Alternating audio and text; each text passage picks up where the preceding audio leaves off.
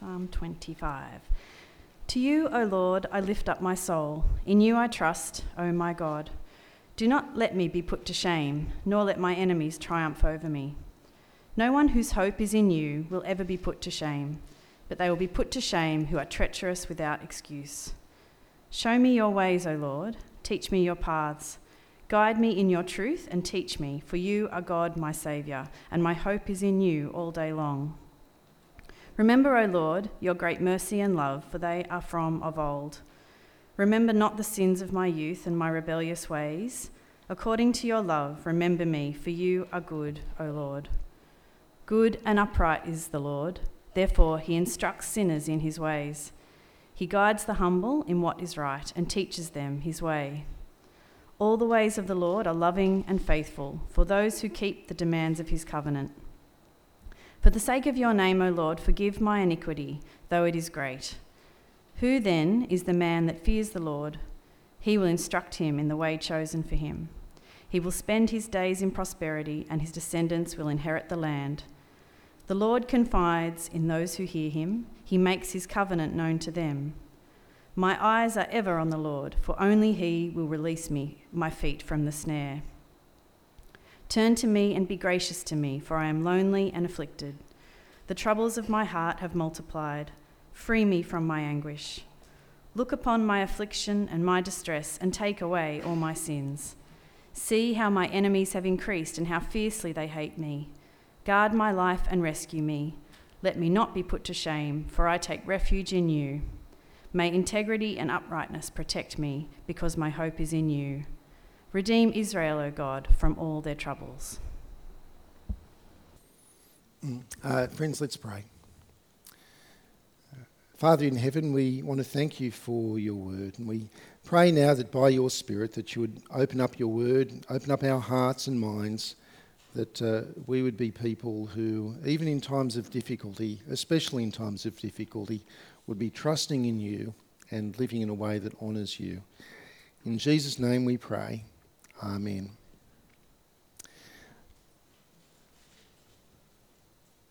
Uh, the Bible has a nice way of describing someone who is a friend.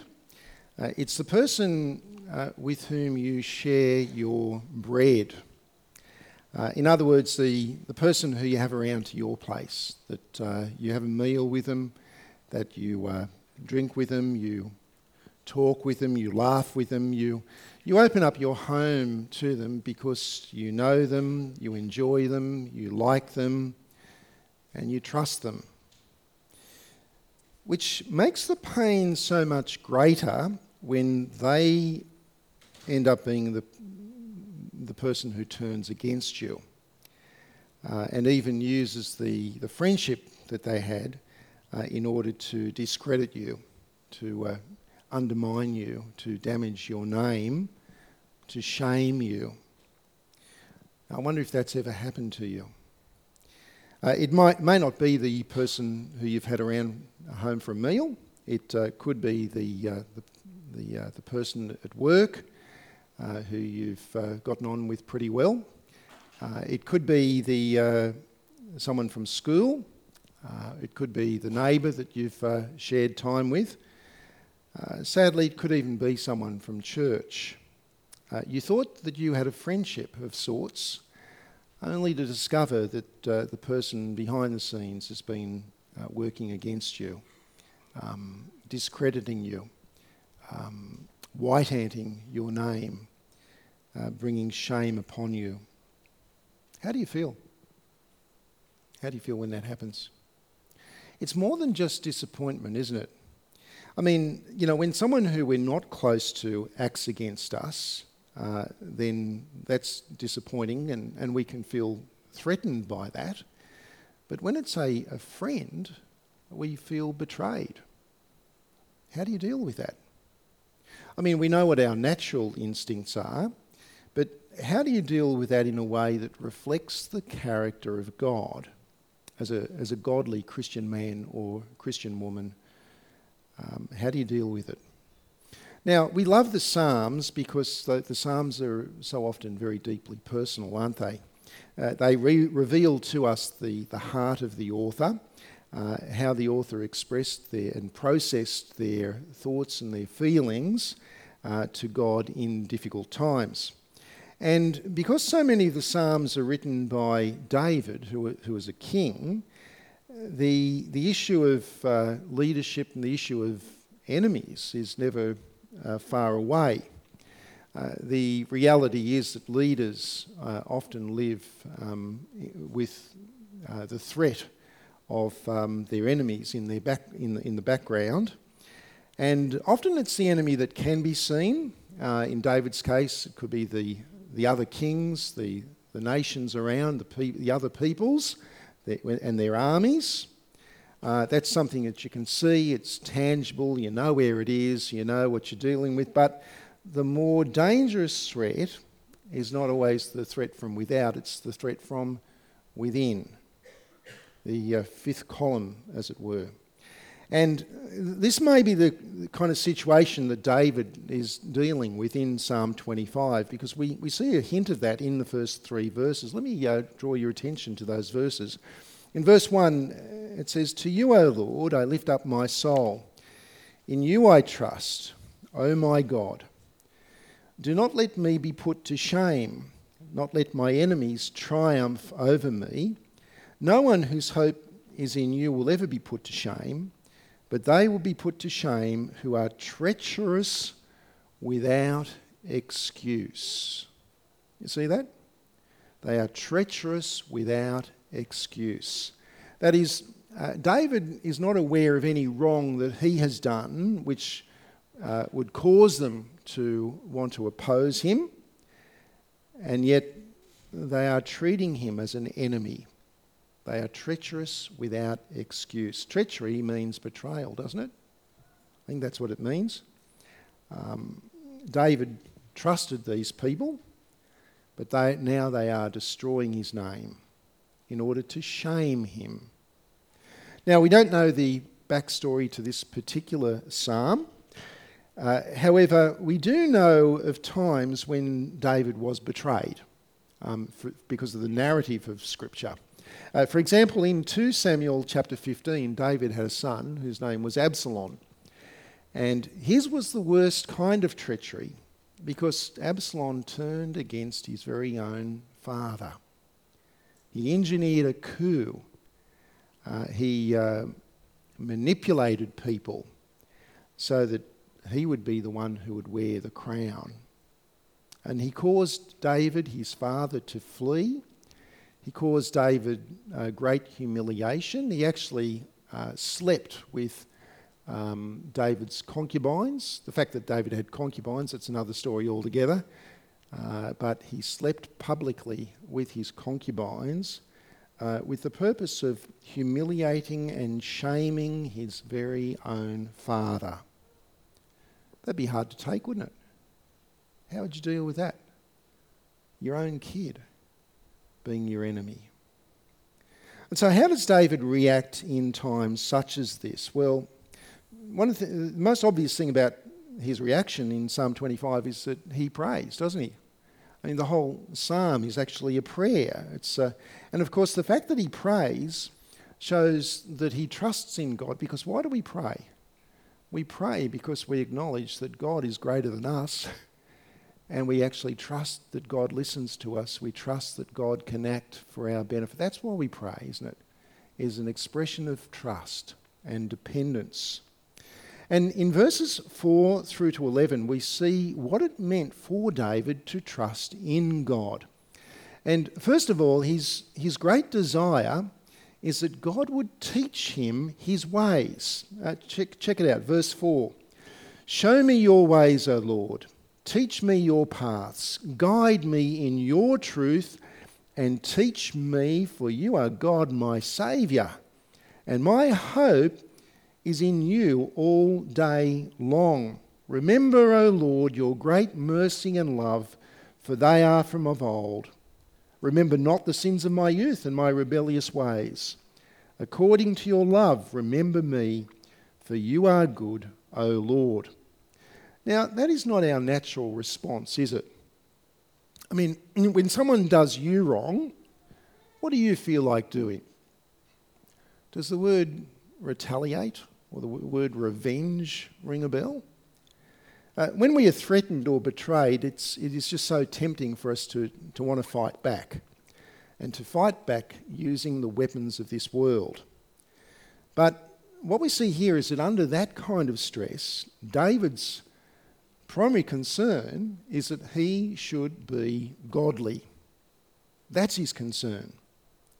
That he should know uh, the will of God and that he should reflect the character of God uh, in the way that he behaves.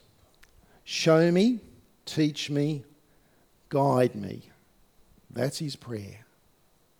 Now, secondly, uh, David knows that he himself has not always been like that, that he has not always been godly.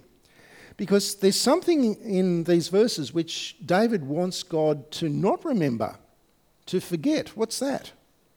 In verse 7, do not remember the sins of my youth and my rebellious ways. Sins of my youth. Rebellious. I wonder what he meant by that. I guess that uh, there are things that we do in our youth that later on we're not proud of. Uh, it makes me also wonder if the enemies that he's dealing with here are actually younger men and that he sees something even of himself uh, in the way that they are behaving. Whatever the case, there is really uh, there's a lot of humility in this. That he recognises his own need of forgiveness uh, for his own past.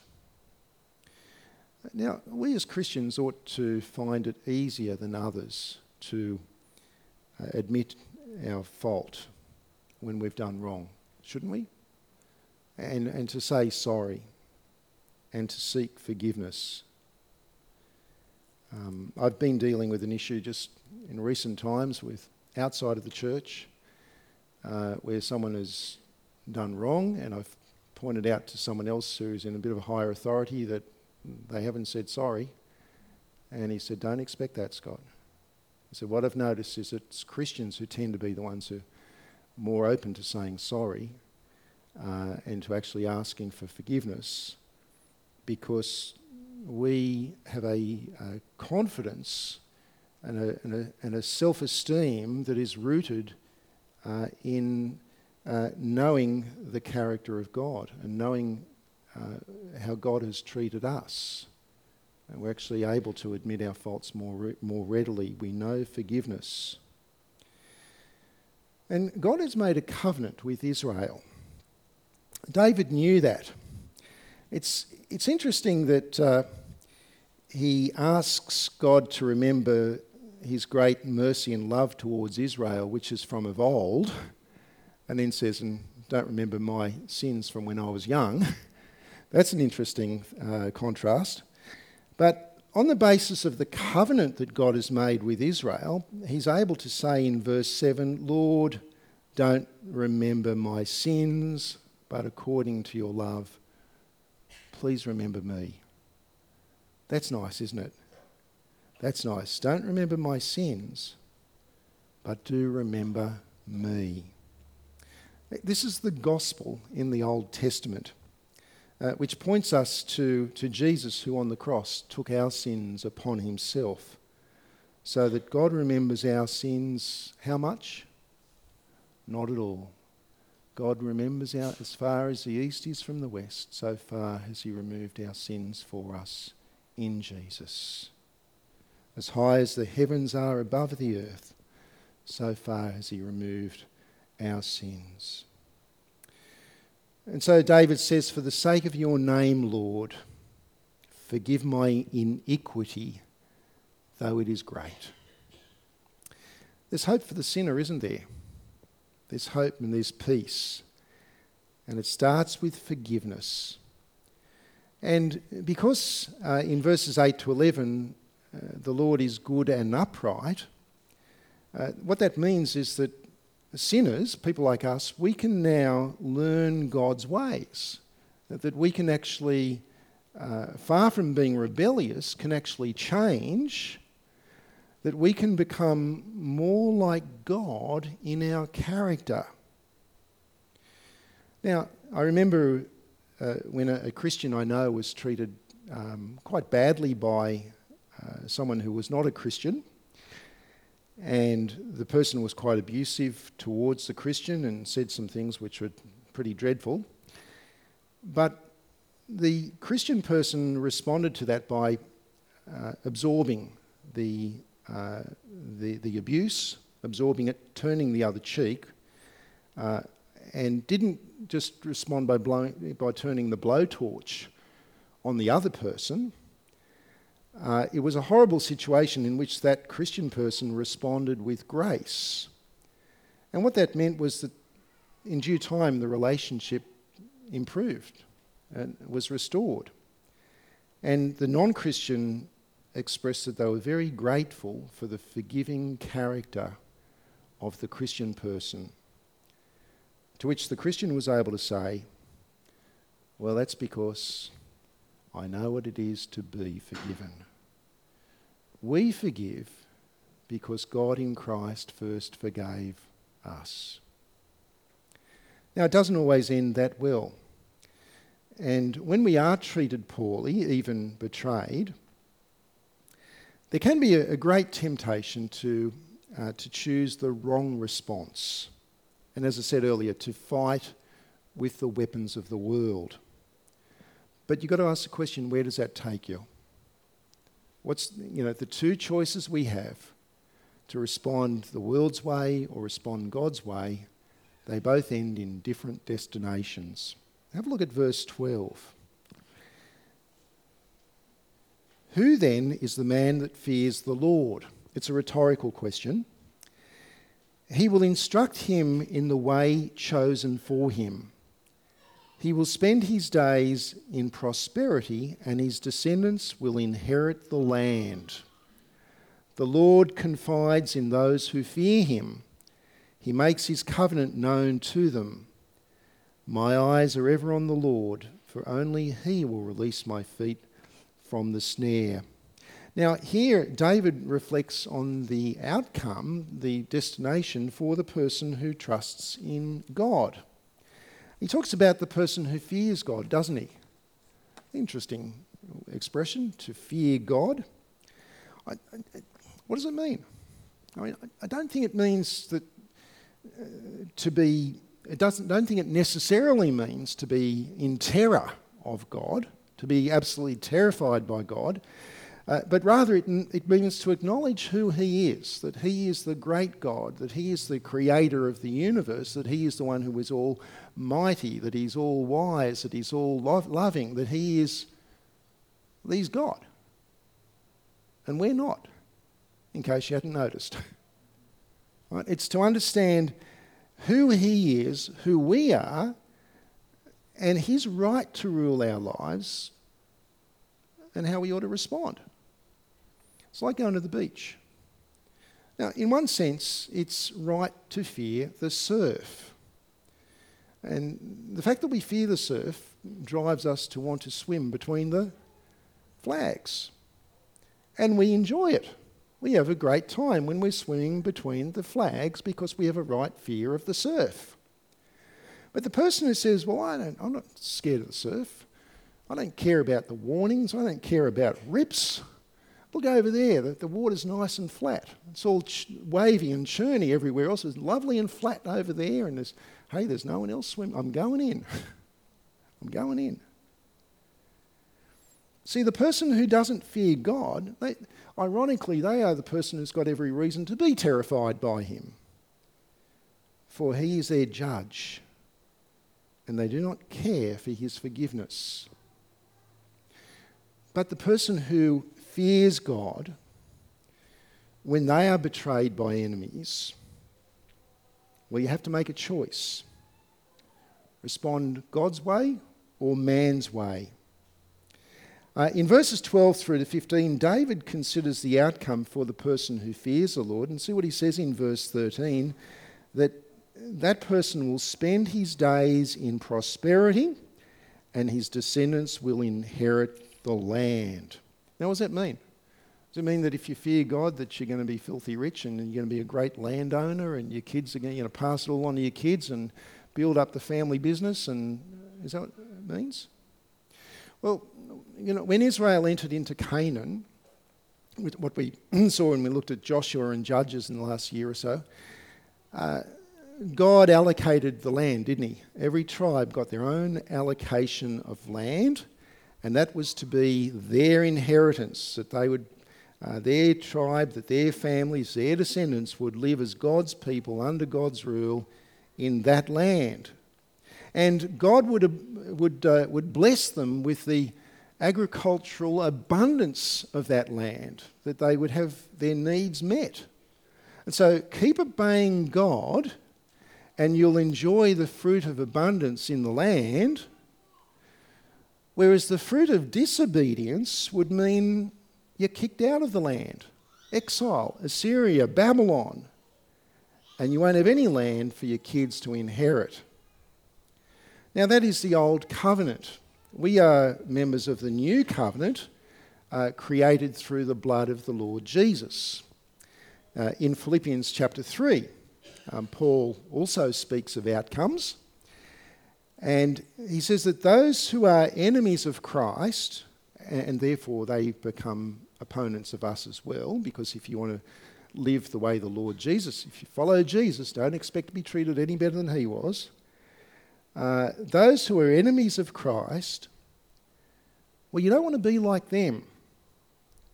Not in how they live, and not in how you respond to them because of outcomes. What's their destiny? Paul says their destiny is destruction. Their God is their stomach. They, they're self indulgent. They live for the day. Whereas if we do not lose our nerve, if we stand firm, then when the Lord Jesus returns, our lowly bodies will be transformed uh, to be like his heavenly body, his glorious body, forever. Now, that is our land. That is our inheritance. That is our crown. So, just as an aside, don't be fooled by the prosperity gospel, which sanctifies our greed and robs us of our heavenly hope. But God's help, uh, it is both a future hope and it's also a present reality. Now, there's a couple of interesting things about Psalm 25, one of which I think is a bit nerdy, but I'll share it with you anyway. Apparently, if you, under, if you read Hebrew, uh, which I don't, not very well anyway, but apparently, if you read Hebrew, um, this is what's called an acrostic poem. You know what that means? Some of you do. Our, our English HSC students, fantastic. So apparently, every verse starts with a, a successive letter of the Hebrew alphabet, except the last one. They ran out of letters. so it'd be like if you're writing a poem or a song and you started the first, first line with the letter A, the second line with the letter B, the third line with C, and so on and so forth. Right? So that's just a fun fact. Um, and the second point, though, is a little bit less nerdy and more helpfully applicable. And that is that David is still suffering when he wrote this psalm. Uh, it's not like other psalms where he's, he says, Well, I was oppressed by my enemies and I cried out to God, and God rescued me from my enemies, and now I'm declaring his praise uh, of that God who has saved me. It's not like that. He is still praying for help because he's still in the midst of suffering. Verse 16 Turn to me and be gracious to me, for I am lonely and afflicted. The troubles of my heart have multiplied. Free me from my anguish. Look upon my affliction and my distress and take away all my sins. That's humble, isn't it? See how my enemies have increased and how fiercely they hate me. Guard my life and rescue me. Let me not be put to shame, for I take refuge in you. Now, when a stranger or someone who we don't particularly care too much about does us wrong, well, that affects us in certain ways. But anguish? I mean, that's, there's real depth of feeling in that, isn't it? There's real pain. That's anguish. That's, that's when you've been betrayed. That's when we feel vulnerable. When we can't control the circumstances because our reason for trust has collapsed. We no longer know who is friend or foe, especially as treacherous people uh, fly below the radar, uh, white anting, poisoning others, and so on. See the words that he uses? The emotion that's lonely, afflicted, distressed. And so, where does David turn? Well, verse 20 Guard my life and rescue me. Let me not be put to shame, for I take refuge in you. May integrity and uprightness protect me, because my hope is in you. Redeem Israel, O God, from all their troubles. Uh, something that might have just been added in as Israel used this psalm in worship, but maybe it's because the person who attacks the king is attacking the whole nation. Whole nation's vulnerable. David's refuge can only be in God. And he is our refuge too. He is, as the hymn says, the rock of ages, which is cleft for me, our shelter from the storm.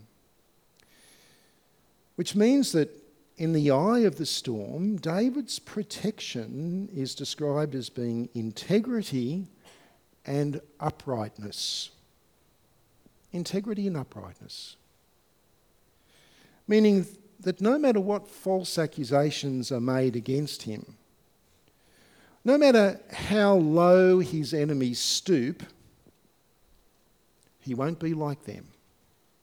He's made up his mind he will aim to be more like God. Telling the truth, turning the other cheek, being gracious, giving no just cause for accusation, even doing good to his enemies. You know, in Romans chapter 12, uh, verse 20, uh, if your enemy is hungry, what do you do? Have a feast in front of him and gloat while he's starving? Is that what you do? No, if your enemy is hungry, what do you do? You, you feed him. That's what you do. Uh, if your enemy is thirsty, uh, what do you do? Guzzle down some water in front of her? No, if your enemy is thirsty, you give her something to drink. Uh, the repay evil with good. Wow. That is so distinctively Christian.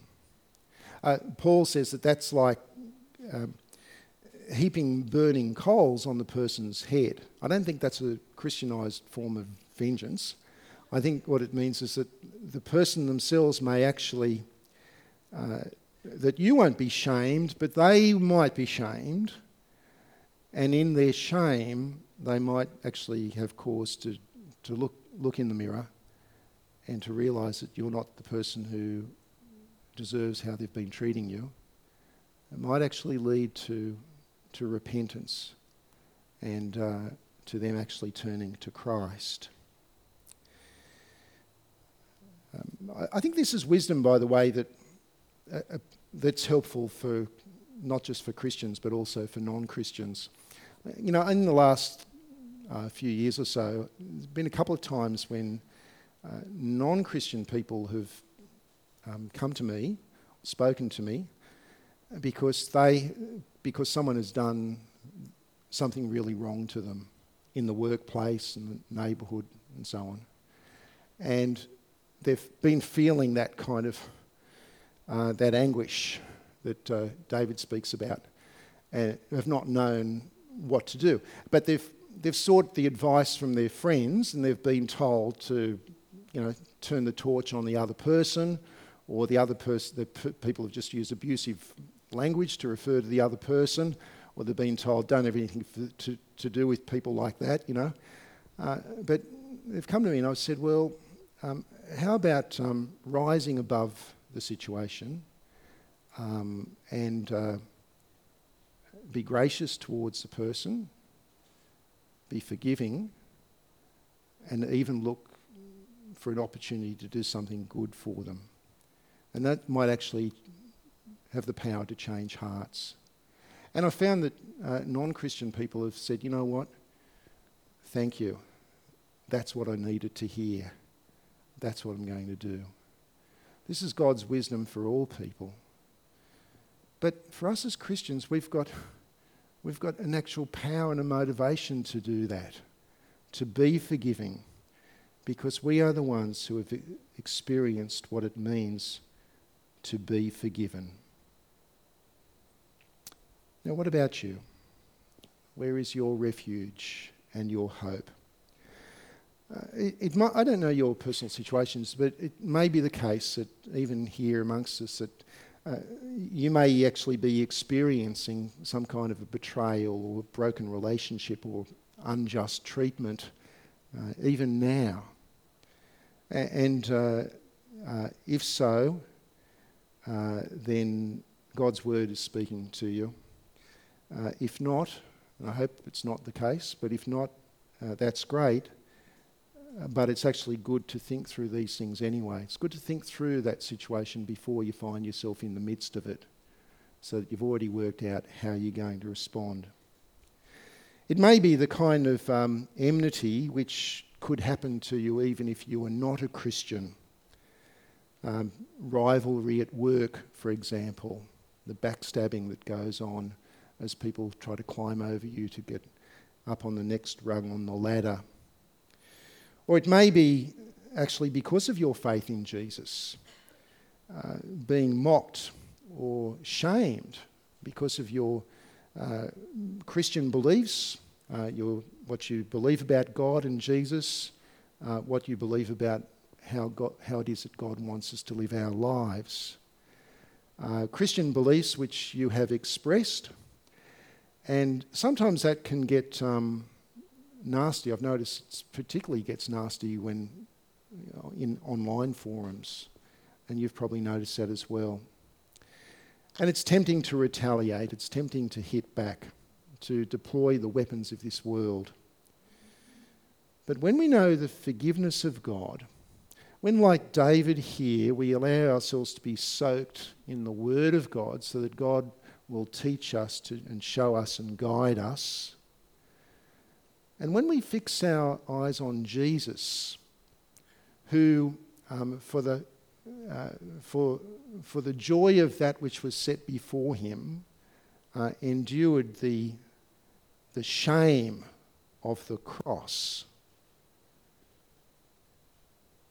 When we look to Jesus, then, like David, even though our reputation might be sullied, sometimes irrevocably.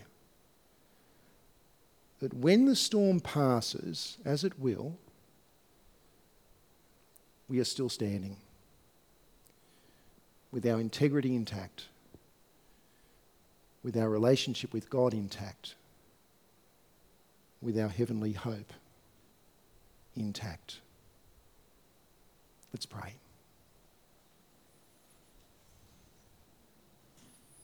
Father, we uh, want to thank you for this word from Scripture.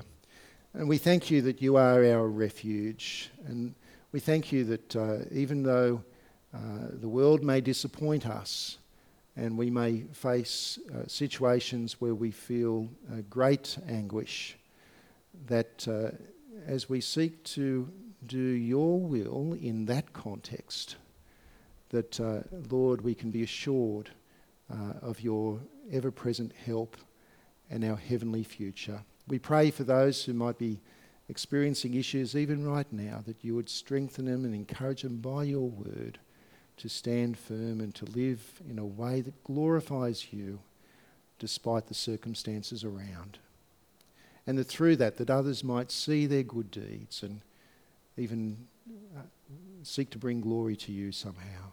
We pray these things in Jesus' name. Amen.